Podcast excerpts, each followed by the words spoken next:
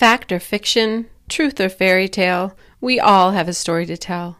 Welcome to Storyteller Station, dedicated to sharing stories for all who love to hear them and encouraging others to tell their stories with the belief in the power of story to change a person and ultimately change the world. I'm Sarah Fenlon Falk, independent author, boy mom, entrepreneur, and your host on the Storyteller Station podcast.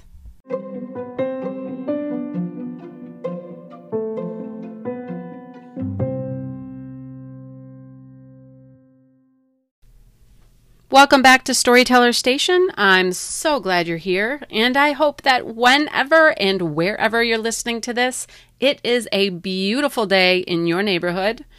It was a lovely day in Illinois and still is a lovely evening as I record this. Now, I said last week I am working on a schedule, and y'all, it is turning out to be more of a um, struggle than I had anticipated. With the four little munchkins at home for the summer, my production schedule is totally flipped on end. And so I'm still trying to figure out how and when I'm going to record and produce.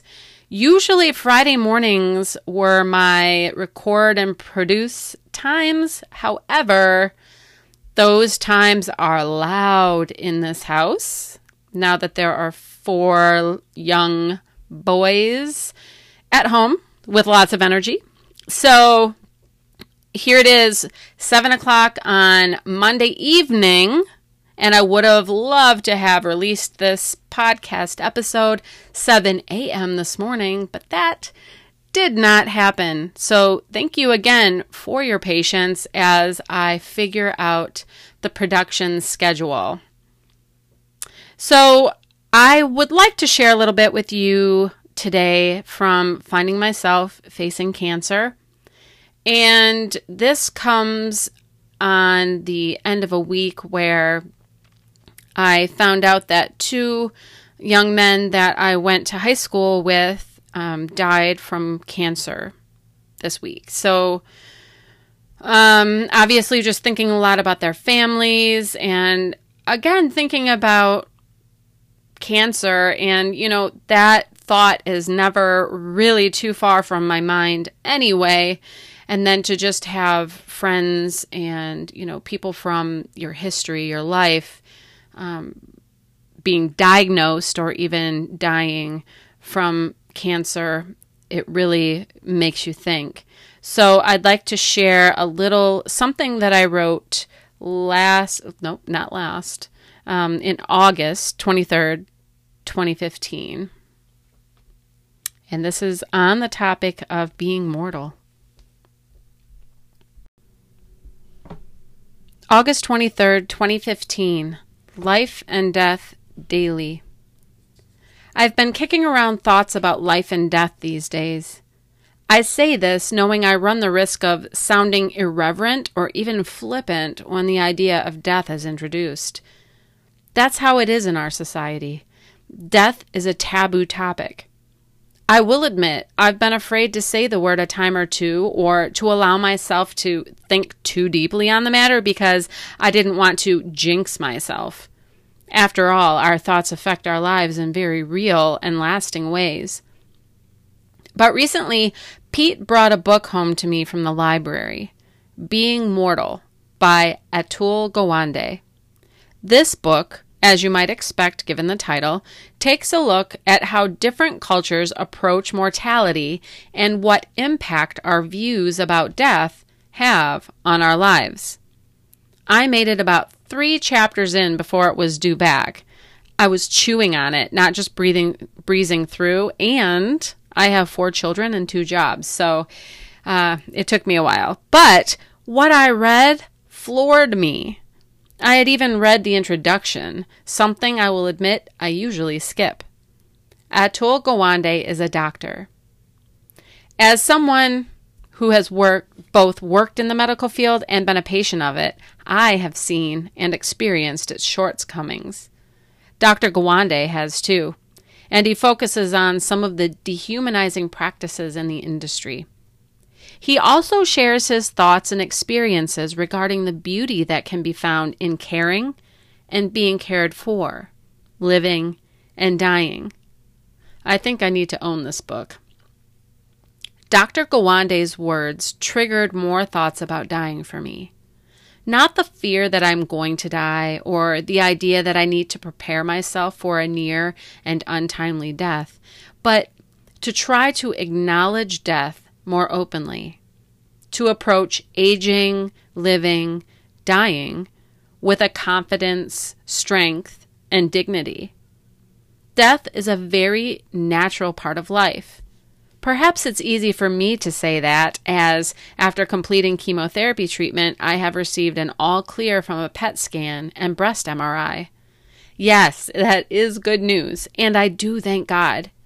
Yet, even now, as I'm planning surgery as part of my treatment and prevention, I'm reminded there are no guarantees in this life.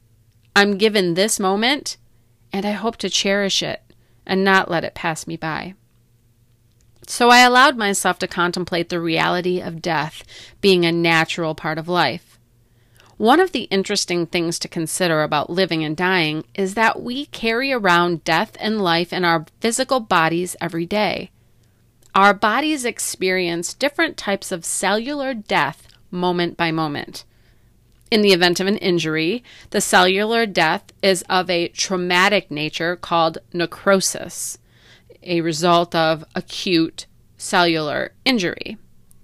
Apoptosis is a highly regulated form of cellular death, a controlled process that is for the benefit of our life cycle. Our bodies experience the birth of new cells as well, and the rates on that vary but if our cells fail to die regularly, as in apoptosis, but instead continue to produce, a tumor is formed. Life and death on a cellular level. I also considered this daily experience of life and death on a spiritual level. I recalled a verse I had been given by way of encouragement while I was going through my chemotherapy treatments, and one I've used during past difficult times. It's from 2 Corinthians 4, verses 8 and 9. We are hard pressed on every side, but not crushed, perplexed, but not in despair, persecuted, but not abandoned, struck down, but not destroyed. But it was the next verse that really caught my attention this time. Verse 10 says, We always carry around in our body the death of Jesus so that the life of Jesus may also be revealed in our body. For the Apostle Paul, writing this passage, it was because of the death and resurrection of Christ that he was intent on dying to himself, putting aside his personal desires and expectations so that the life and message of Christ was what was seen in him. Dying to self and surrendering whatever would be to the strength and will of the God that he served. I believe this is the message for me in the midst of all these thoughts of living and dying to choose to live life well, live to the fullest, while dying to my own expectations of how long life should be or everything I would want life to be.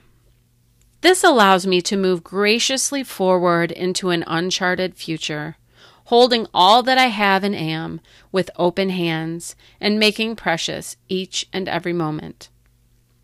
Of course, I have wishes and a will of my own. I have expectations and desires for this life. But as I integrate those times and places of frustration and pain, I will grow.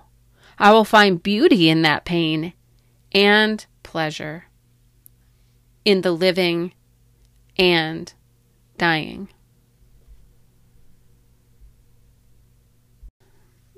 Well, friends, that's what I wanted to share with you today. I hope that you found it some somehow encouraging or useful. And I I just thank you for coming and listening to me talk and tell you stories here on Storyteller Station. Please feel free to leave me a message here or anywhere that you listen to podcasts. Please share this episode with anyone who you think might really be going through cancer or grief or anyone you think might be encouraged by hearing my thoughts on the subject of living and dying. As always, you can contact me in any or all the ways on my website, sarahfenlonfalk.com, or on my Facebook author page, Sarah Fenlon Falk. Please feel free to join Storyteller Nation Facebook group and share your story. Would love to hear from you. And if you think that I'm creating great here, please consider going over to iTunes and giving an honest rating of this podcast. I always welcome honest reviews of my books on Amazon as well. So that's it for today's show. And as always, friends, thanks for stopping by. And until next time, just find peace and beauty in every moment and allow yourself to create something great.